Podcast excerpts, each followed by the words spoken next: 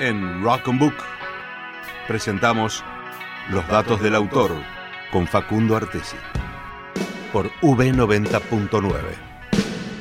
¿A quién tenemos hoy día, mi estimado Facundo? Hoy a quien tenemos, justamente porque hablábamos de Brasil, es a José Mauro de Vasconcelos. Vasconcelos, con un libro que el que no lo leyó de niño Justamente. no fue niño, ¿no? Mi planta naranja lima, Sí. aquel libro publicado en 1968 de este autor que nació en Bangú, en el barrio de Bangú, en Río de Janeiro, el 26 de febrero de 1920.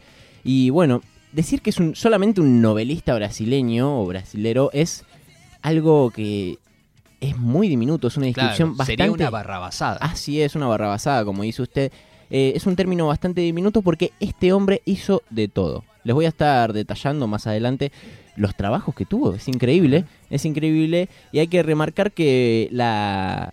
¿Cómo fue la infancia de él? Una infancia bastante pobre que, bueno, vivió, como le había comentado, nació en Bangú. A, a partir de la pobreza de su familia se tuvo que trasladar hacia Natal, em, donde vivió con uno de sus, varios de sus primos, mejor dicho. Sí, Bueno, es ahí fue cuando se llenó de experiencias, de, digamos, experiencias llenas de carencias. ah, ok. Y a partir de esas vivencias se dice, y hasta él lo, lo ha comentado, que, bueno, salió lo que son las inspiraciones para hacer Mi planta naranja lima, Claro, es literalmente... autobiográfico. Exacto, ya igual lo vamos a conversar luego. Justamente, pero, sí. Pero sí, es una autobiografía. Bueno, y como para detallarlo en, en las ocupaciones que tenía, bueno, una persona que cursó dos años la carrera de medicina y lo dejó justamente para volver a su ciudad natal. Estando en Natal, quiso volver a su ciudad natal, Río de Janeiro, Bueno, lo voy en, a aceptar. en. Bangú. Le, le gustó.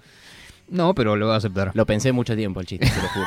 Entonces, bueno, causó la gracia, ¿vio? Bueno, y como le había comentado, iba a tener una gran variedad de trabajos durante su adolescencia y ya su temprana adultez. Fue entrenador de boxeo. Ya con Guarde eso- ahí. Ya con eso le digo ahí todo. con las cosas inéditas. Fue modelo para la Escuela Nacional de Bellas Artes de Brasil. Igual hay una foto, ¿no? Sí. ¿Te acuerdas? Sí, sí, la sí. de ropa de baño. Justamente, también, bueno, eh, modelaba para pinturas o para esculturas, eh, de todo. Eh, fue un camarero en un local nocturno de, de Sao Paulo, eh, fue un bracero de bananas. ¿Qué es un bracero? En las haciendas, Sí. donde se plantaban los- los- las plantas de banana, cargaba las bananas y las, las trasladaba. Espera, espera, o sea, un bracero de bananas es la persona que sube al banal y las Va, quita. sí, cargador, digamos, y después las lleva, justamente. Em, de todo, de todo. Pescador en el litoral del Fluminense, profesor de una escuela de pescadores. de- realmente se dedicó a, a muchísimas cosas. Y gracias a, a un viaje de estudio al cual después volvió, se encontró con unos hermanos bastante conocidos llamados los hermanos Vilas Boas, que son activistas allí en Brasil. Fueron activistas de los derechos de los indígenas y además sertanistas. ¿Qué son sertanistas?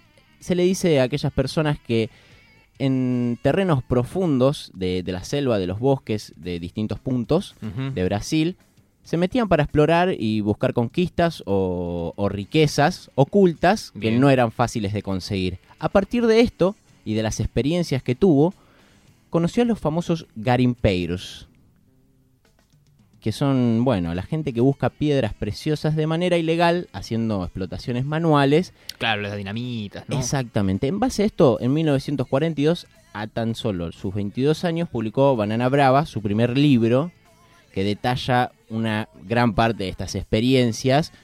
Nada, y así fue como se inició en el mundo de la literatura. Recién en 1968 salía Mi Planta Naranja Lima, que bueno, a sus 48 años llegó, digamos, su boom literario Sí. mi planta naranja lima eh, fue considerado uno de los es considerado una de las obras de literatura brasilera más aclamadas y además saltó al plano internacional de una manera tremenda.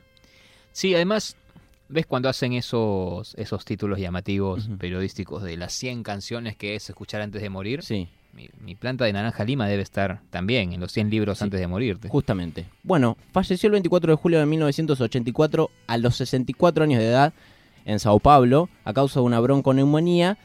Y como curiosidad para comentar acerca de mi planta naranja lima, del cual va a estar hablando usted, es que, bueno, justamente pertenece a una serie de relatos que cuentan toda su infancia y su adolescencia desde 1963 hasta 1974, pasando por Mi planta naranja lima, hasta el final Vamos a calentar el sol. Otro libro también muy reconocido. Y, y hicimos el concurso este de debate porque justamente es la continuación de Mi planta naranja. Lima, Justamente, justamente. donde se habla de las amistades, de las recreaciones con los padres, los conflictos, que vamos a hablarlo en un momento.